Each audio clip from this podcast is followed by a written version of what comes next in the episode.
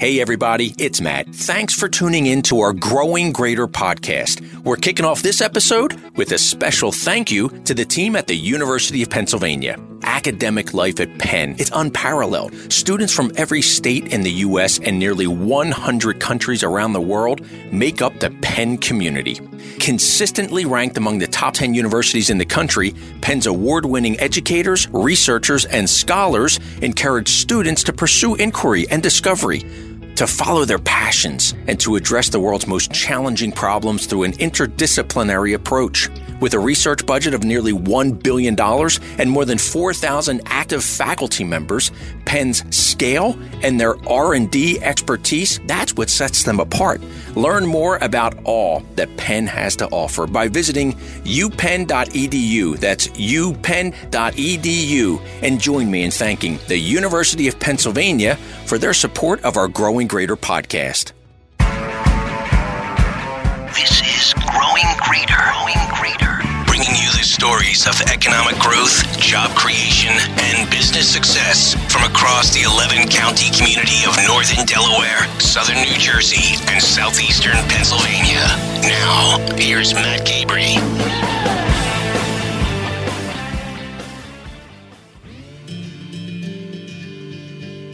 We're busier today than we were a month ago.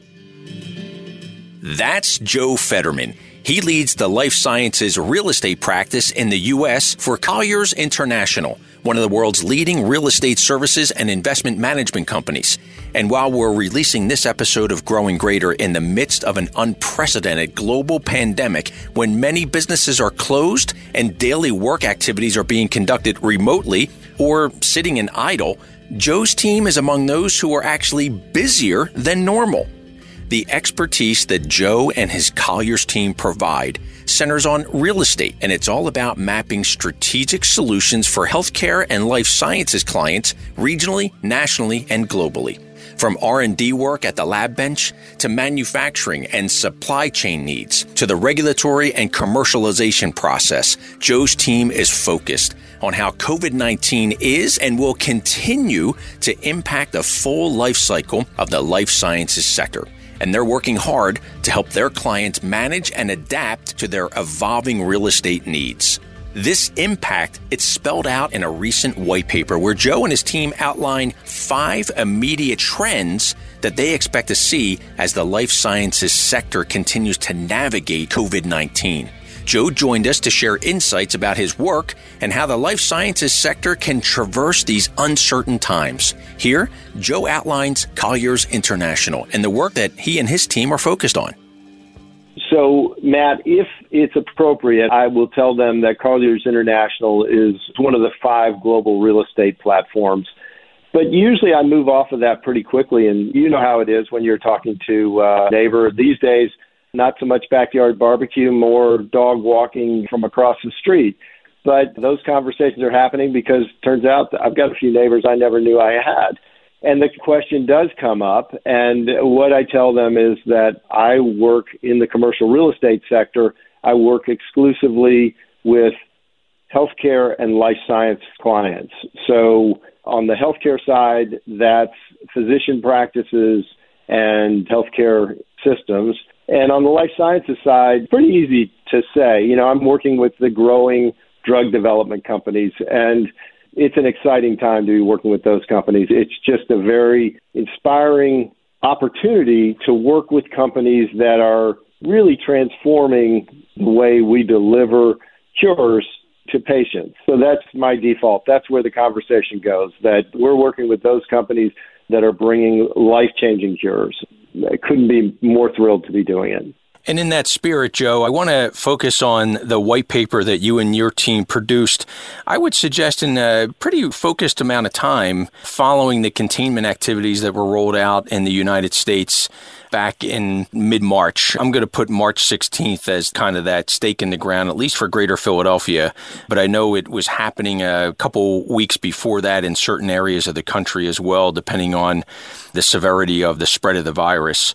And your team came out with some really thoughtful industry trends that you're anticipating will impact specifically the life sciences sector. And you have a nice, concise, and succinct approach to these five trends. And I'd love to dive into each of those five trends. And hopefully, folks who are interested can find your white paper on the Colliers website to learn a little bit more about the nuance here. But the first one that you have touched on is how lab productivity may be impacted as the containment efforts to control the spread of this virus kind of take hold and continue to take hold.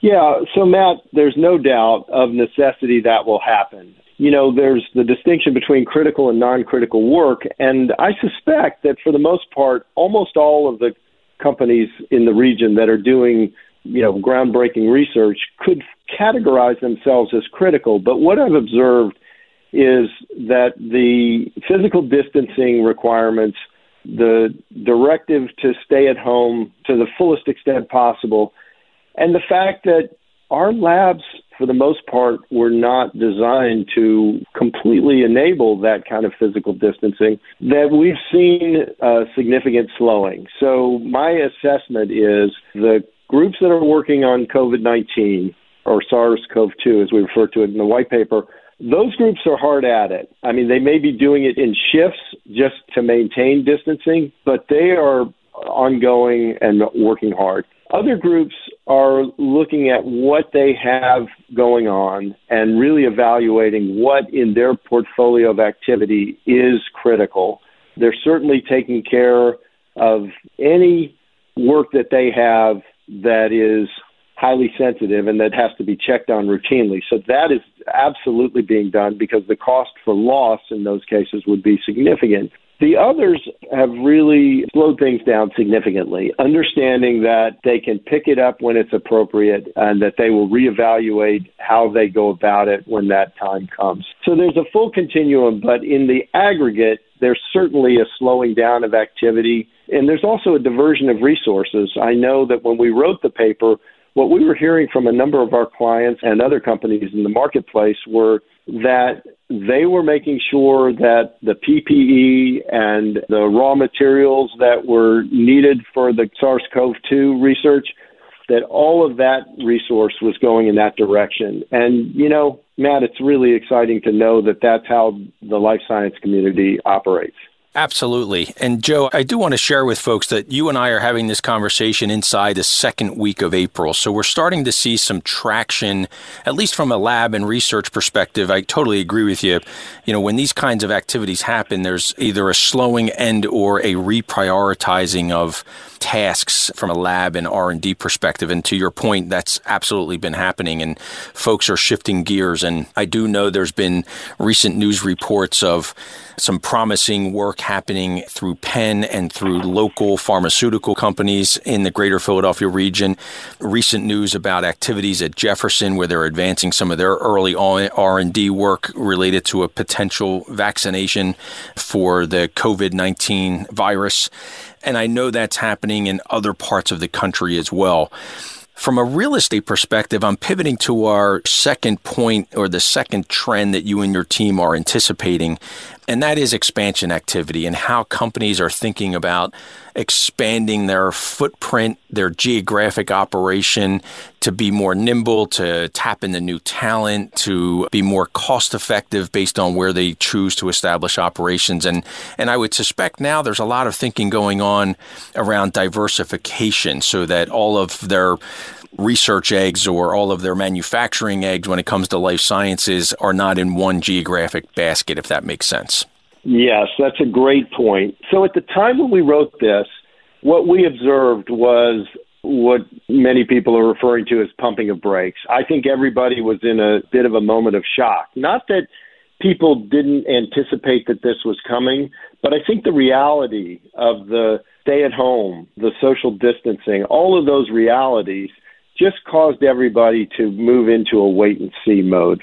So we had deals, you know, across the continuum where In one case, the transaction, I would have told you, Matt, that it probably would have gotten signed on the Friday before the Monday in my world where I sort of thought the wheels came off. By that Monday, it was a new world. And they said, you know what? We need to wait and see. We have other clients who came to us and said, you know what? We're going to put things on hold for six to eight months. You know, we need the air to clear so we know what's happening. What I've observed since is that I think people have begun to digest that initial information so that they're past the initial shock. They're dealing with the reality of the situation in real time. And they're also realizing that at some point we got to get back to work. And Matt, you know very well just how robust our Philadelphia life science cluster is today. I mean, there are between 80 and 90 drug development companies at all stages of development, many of whom are actively looking at their next step in the progression of their lab and office space. And in some cases, that's lab, office, and even manufacturing. So there's a lot of process going on right now in terms of companies figuring out their next move. So while that was put on hold or at least paused briefly, I think people are now sticking their head out a little bit, and slowly but surely, the wheels and the process are beginning to go again. And Matt, as you also know, right now, we're particularly in the University City area, there's very, very limited amount of lab space. And so people are planning for six, nine, 12, 18 months out when new supply of lab space comes into play and they need to be positioned. So they can't totally shut it down because they need to be at the right point in time when things ramp up that they've got their block of space carved out for themselves. Now, we also know that the delivery of space has gotten slowed because of the moratorium on construction. And, you know, I mean, groups are attempting to get waivers so that they can keep things moving. So, in a sense, the whole thing has slowed down, both from the supply and the demand side. But we fully anticipated to rent that the pressures that we were feeling before the COVID 19 outbreak are every bit as much still there, and we expect that in time that will ramp up and accelerate rapidly. I want to dive into the nuance of that a little bit more, Joe, and it's kind of tied to, you know, the second trend that your team had pointed out, which is the delay of critical expansion activities. And as you rightly so point out with your team in the white paper, you know, the whole focus on manufacturing in the life sciences, specifically in this niche area of cell and gene therapy, which the greater Philadelphia region really has a leading area of expertise that they can point to that serving not only as a center of excellence, but also as a center of attraction and a clustering of others who want to come here to work with researchers and tap into the expertise of the R&D, but also the manufacturing space. And where I'm going with this, Joe, is this focus on, and you've been touching on this a little bit in terms of how some of this manufacturing supply chain, it actually may see a little bit more of a pop in a local approach as opposed to a diversified geographic approach. I was hoping you could talk a little bit more about that focus. Well, Matt, I couldn't agree more. I think that, you know, this SARS CoV 2 outbreak has really shined a bright light on how dependent our supply chain system is on global supply, and in particular, supply not only of critical raw material ingredients but also, I mean, we've heard it many times the concern about actual pharmaceuticals that we're dependent on supply chain from China. And I am confident that the U.S. pharmaceutical sector and also the supply chain and manufacturing, as you talk about with the uh, gene and cell work that's going on, that dependency is not a sustainable situation. If we get shocks in the system. So this I would consider to be a major, major shock to the system. And, you know, I'm hopeful, as I know everyone else is, that this is the extreme case. But number one, we don't know that.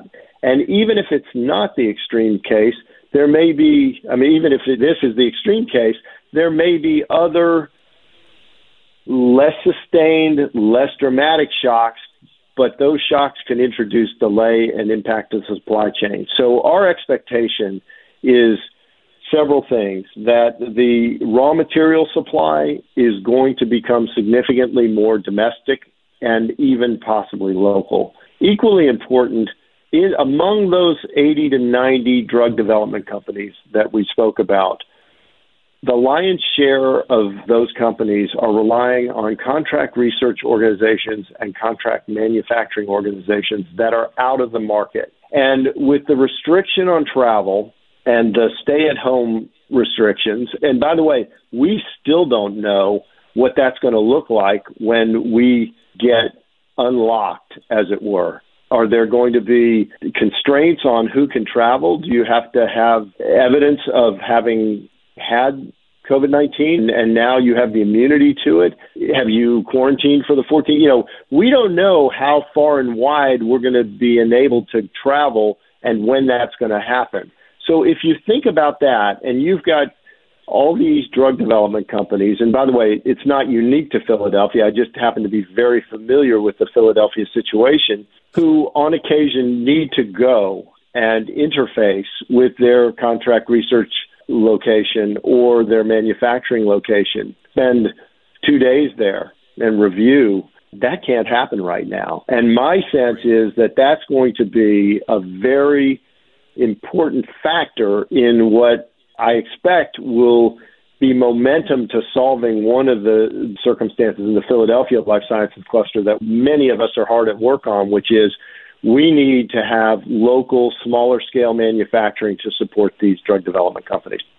Absolutely. To put a fine point on that, Joe, one of the thoughts going through my mind and our team's mind at Select Greater Philadelphia as we think about how do we effectively attract companies to the talent pool that's here in Greater Philadelphia is there's a real benefit to having your R&D team, your manufacturing team, your administrative and commercialization team, your regulatory team being maybe a couple floors away, a couple blocks away, or a couple miles away, as opposed to, you know, in different parts of the country and different parts of the world. Is that fair?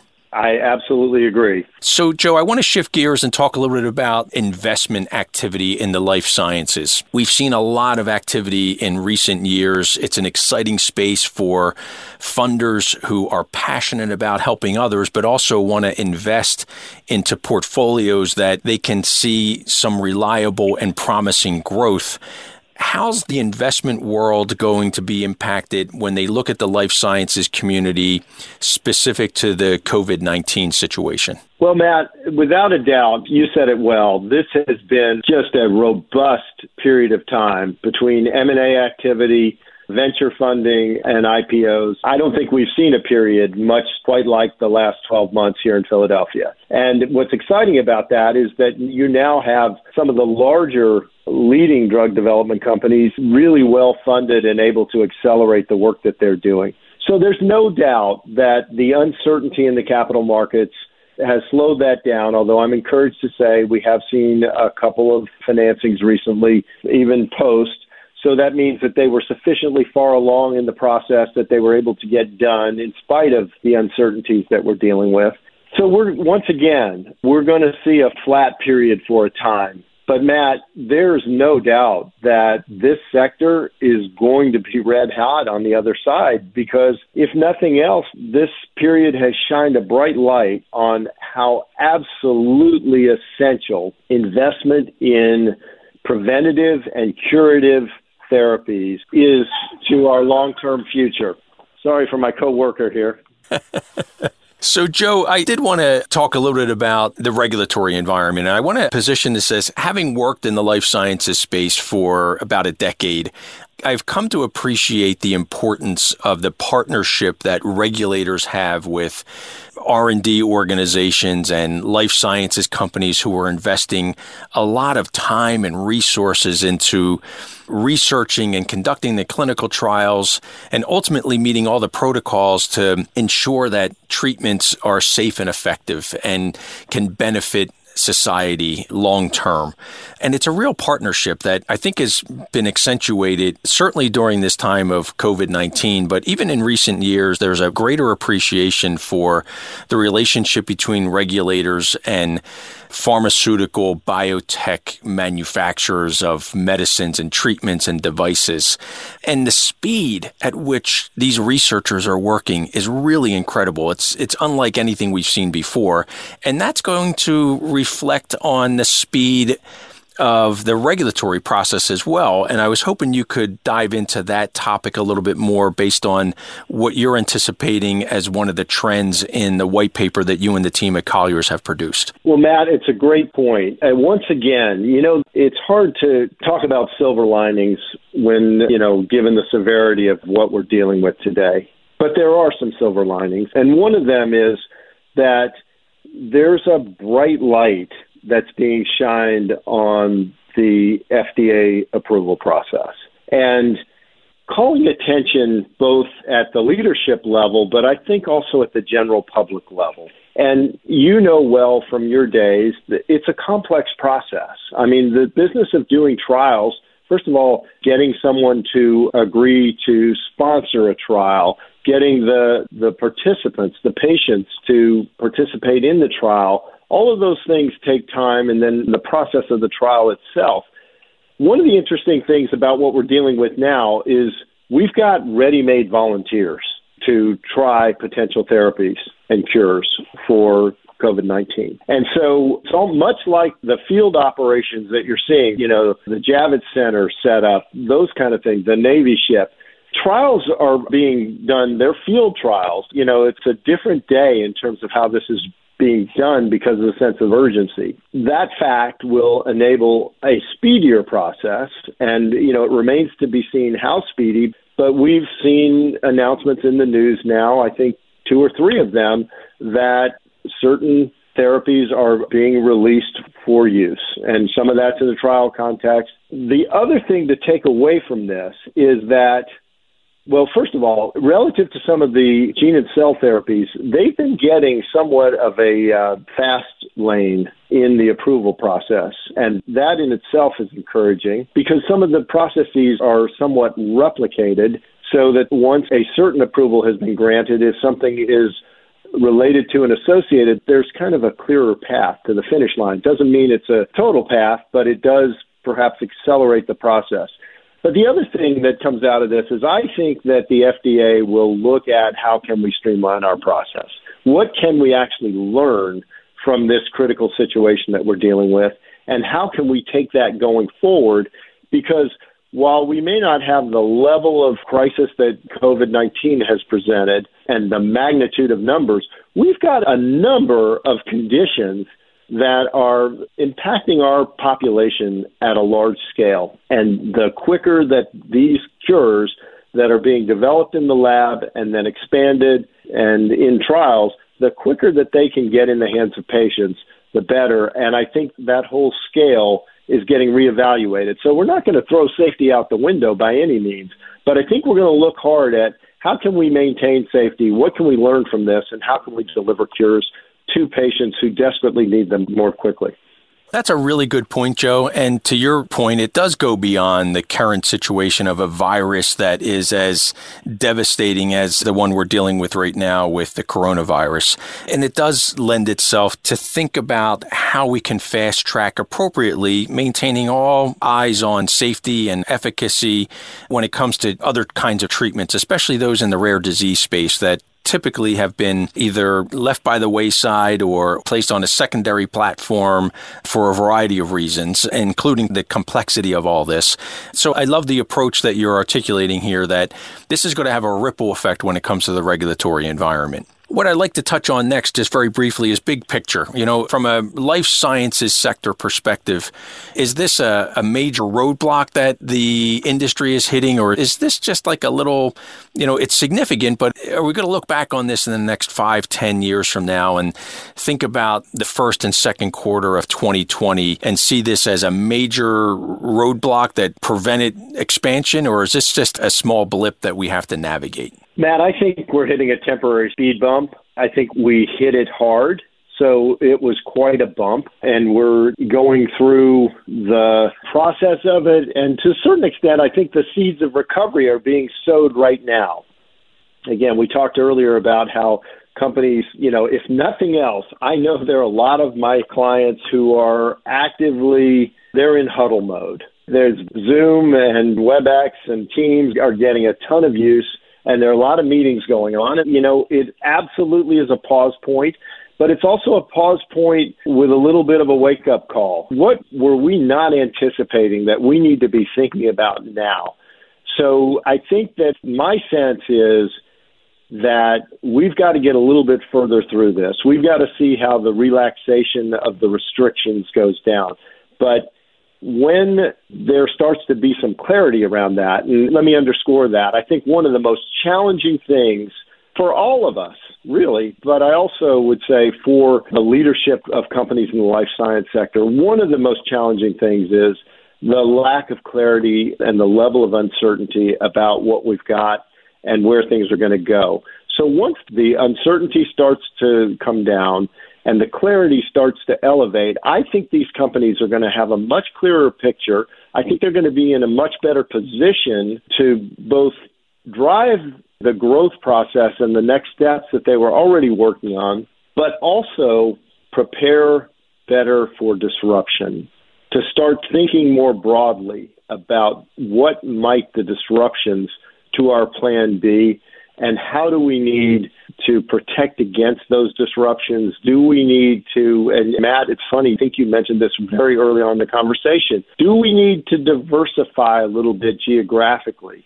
Do we need to have a fallback plan so that if our full staff can't be on site in our primary place of work, how can we continue to advance and accelerate in the event we face another challenge that's hopefully not nearly as extreme as this, but nonetheless, that could disrupt our process.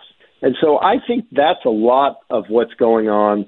And candidly, I think once things get clearer, once things get relaxed, I think the momentum will pick up very, very quickly. I think you'll see that on the investment side. I think you'll see that on the planning and execution of expansion side. You know, the construction will return, and I know that all those developers and contractors are now very cognizant of the fact that there could be disruptions that we have not seen before, and we need to have a very tight organization so we can make sure that the things that we need are on site so we can keep going and keep our people safe.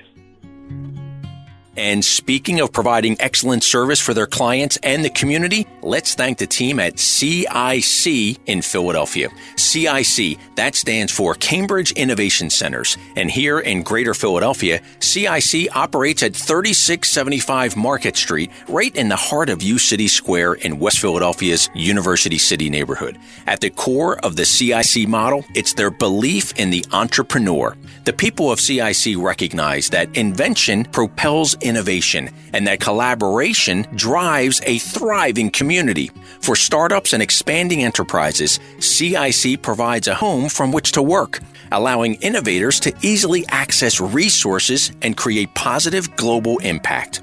CIC provides private offices and co working spaces, state of the art wet lab space, high quality, flexible 30 day terms stocked community kitchens, unmetered access to conference rooms, enterprise grade internet services, operational and technical support, printing and copy services, high end furniture, concierge services, and so much more. At CIC, you'll have access to everything you need, including hundreds of other like minded and diverse entrepreneurs and service providers, investors, and mentors.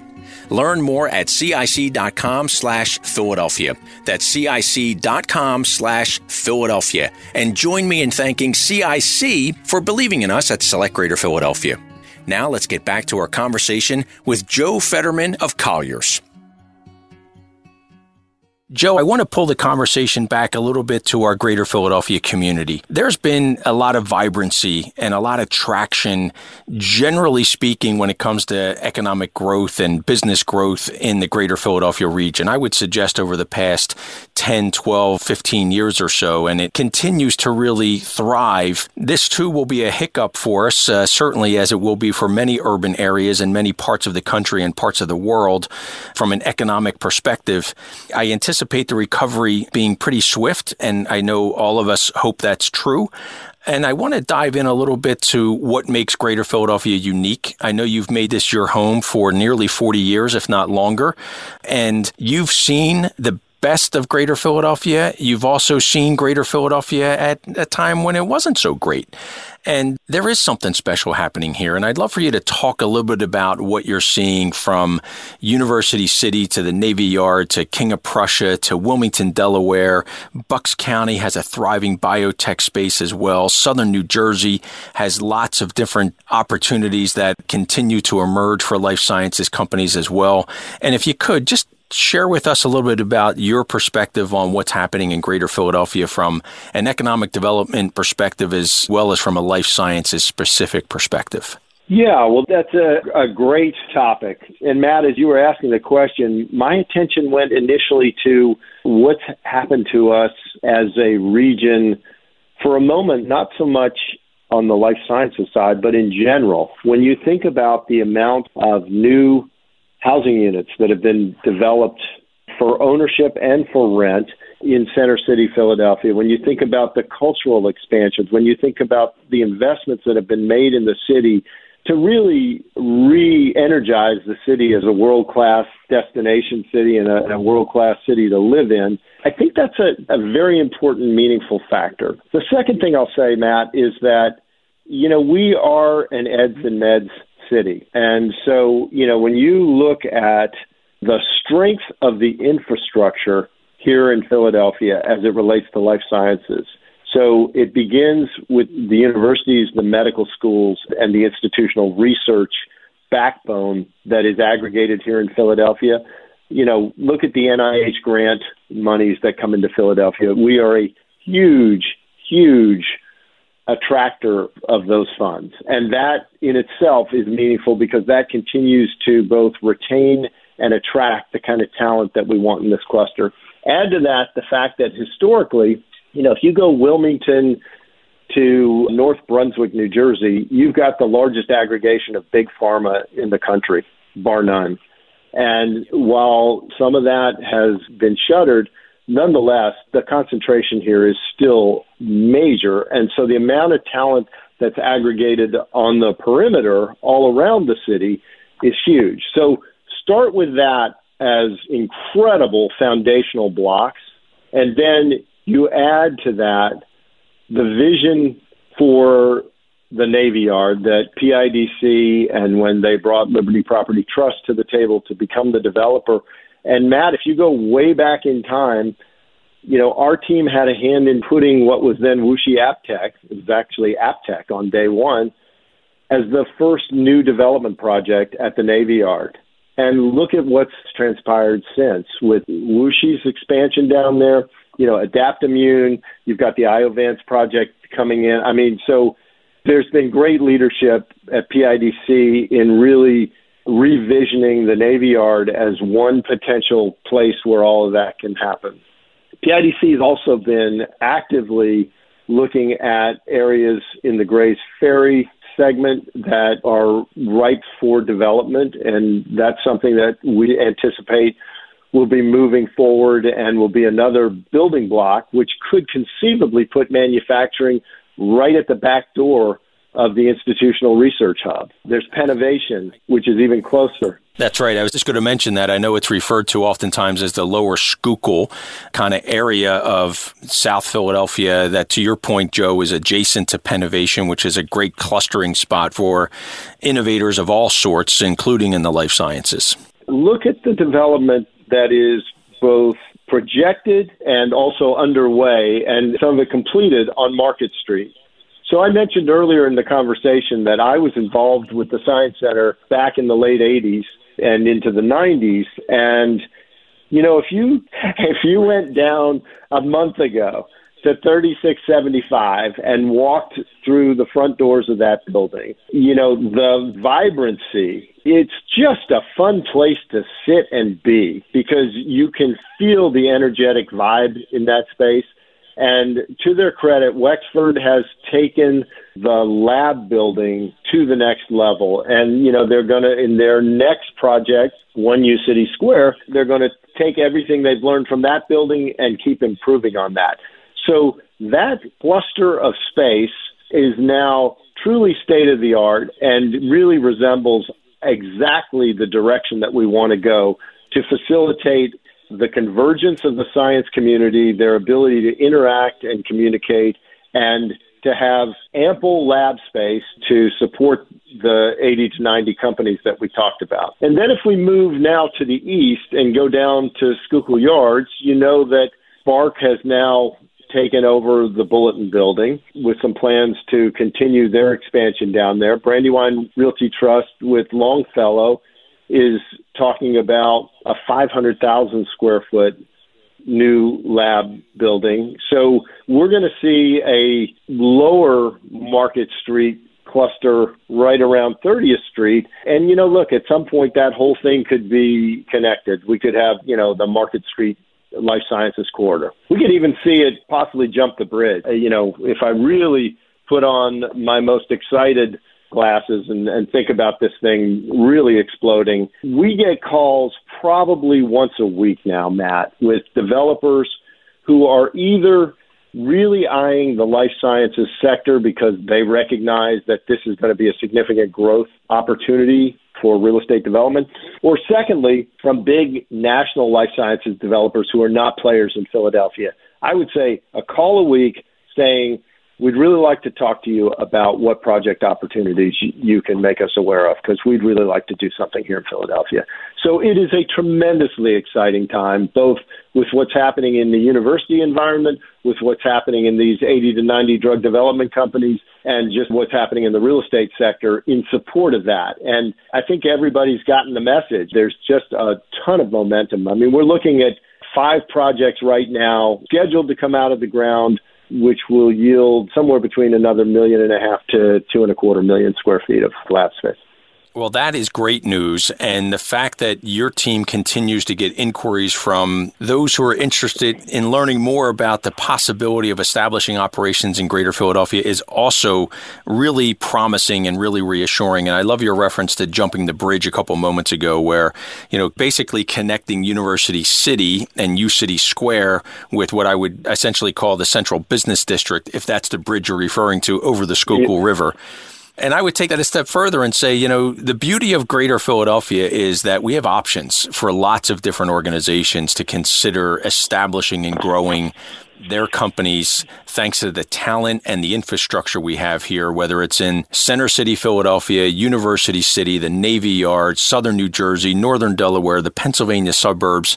There's a real estate solution for almost every challenge, and it's right here in Greater Philadelphia. Joe, in the interest of time, I want to wrap up closing questions. And each of these questions really center on the theme of our program, Growing Greater. I want to start with what you want Colliers International clients to know about what's happening now related to the coronavirus and how your team is reacting and your ability to continue to provide expert guidance and advice during these uncertain times, but also beyond. And let's start with that one. What do you want Colliers international clients to really know and appreciate about the work that you and your team are doing specific to the life sciences?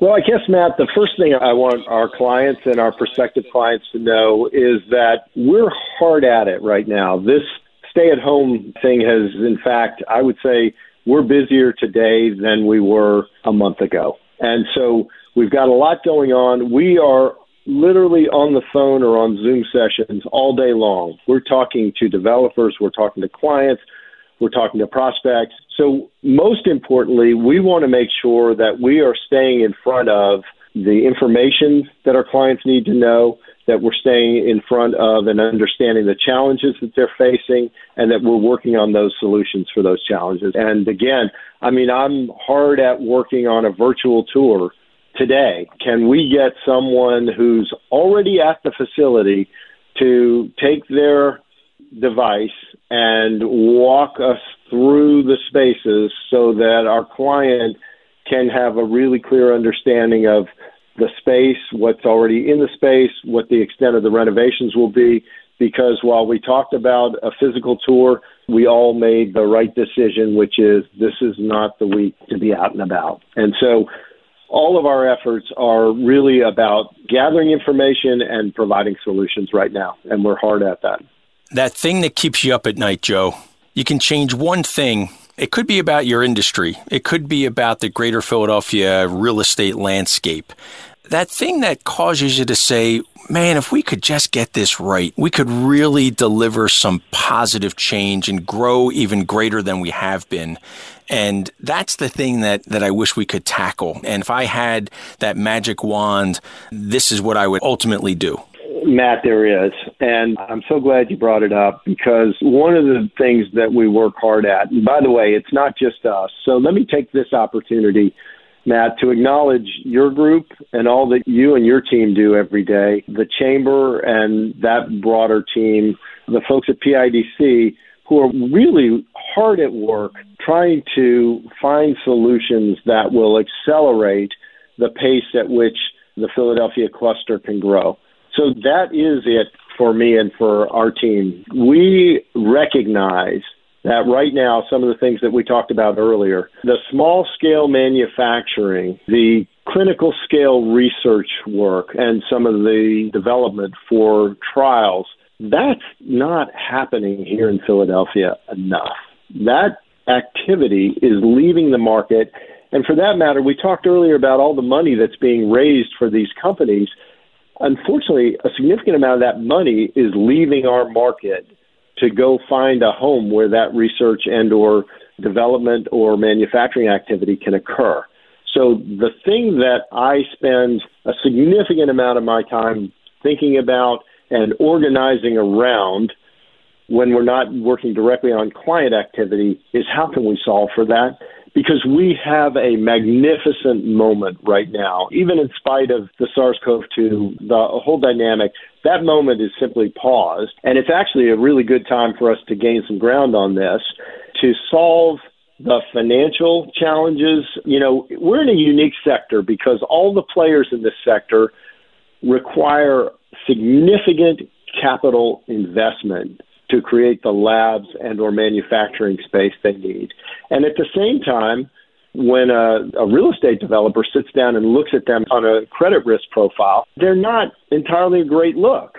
So that is a fundamental structural challenge that we need to identify solutions for. And that's, if I had to say, that's the thing that keeps me up at night because the trajectory for Philadelphia, we could be. So if you think of us as a four to six life science cluster in the national continuum, we could easily, easily be the number three with the San Francisco cluster and the Boston cluster perhaps being one and two, whichever is the one. And I am so excited about and yet concerned about our ability to do the right things to make that happen and to get the support from the state level, from the city level, from the institutional level, and maybe even from the big pharma level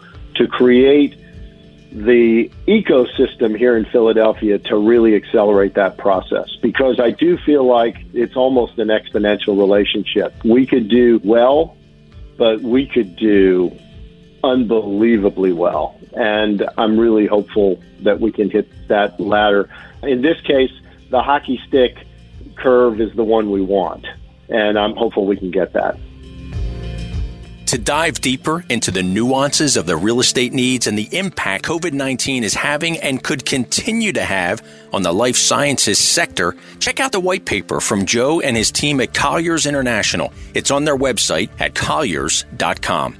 Hey, if you enjoyed this episode, please be sure to rate and review our podcast and share it with friends and colleagues and family and through social media. Tune in to other episodes of Growing Greater at radio.com, wherever you listen to your podcasts or at selectgreaterphl.com slash podcast. As we wrap this episode, let's thank the team at WSFS Bank. We stand for service. That captures the spirit of WSFS Bank. You know, their friends call them WSFS, and they are the seventh oldest continuously operating bank in the United States. A permanent fixture here in our greater Philadelphia community, WSFS is a service oriented, locally managed community banking institution. And the professionals of WSFS, they've been servicing businesses of all sizes, as well as growing families with a wide range of banking services. And the WSFS team, they continue to implement innovative tactics to streamline all aspects of personal and business banking activities. You can learn more at WSFSbank.com and join me in thanking WSFS Bank for their support of our Growing Greater podcast and for believing in us at Select Greater Philadelphia. Growing Greater is presented by Select Greater Philadelphia, a council of our Chamber of Commerce for Greater Philadelphia. Select is the business attraction organization for Northern Delaware, Southern New Jersey, and Southeastern Pennsylvania, and helps to grow the economic vibrancy of our collective community by attracting new businesses and new jobs to our region. Special thanks to our program producers, Elena Carmazin and Maricela Juarez, along with the great team of marketing and creative services professionals at our chamber. Thanks for listening, and be sure to tune in anytime and anywhere you get your podcasts or online at selectgreaterphl.com slash podcast.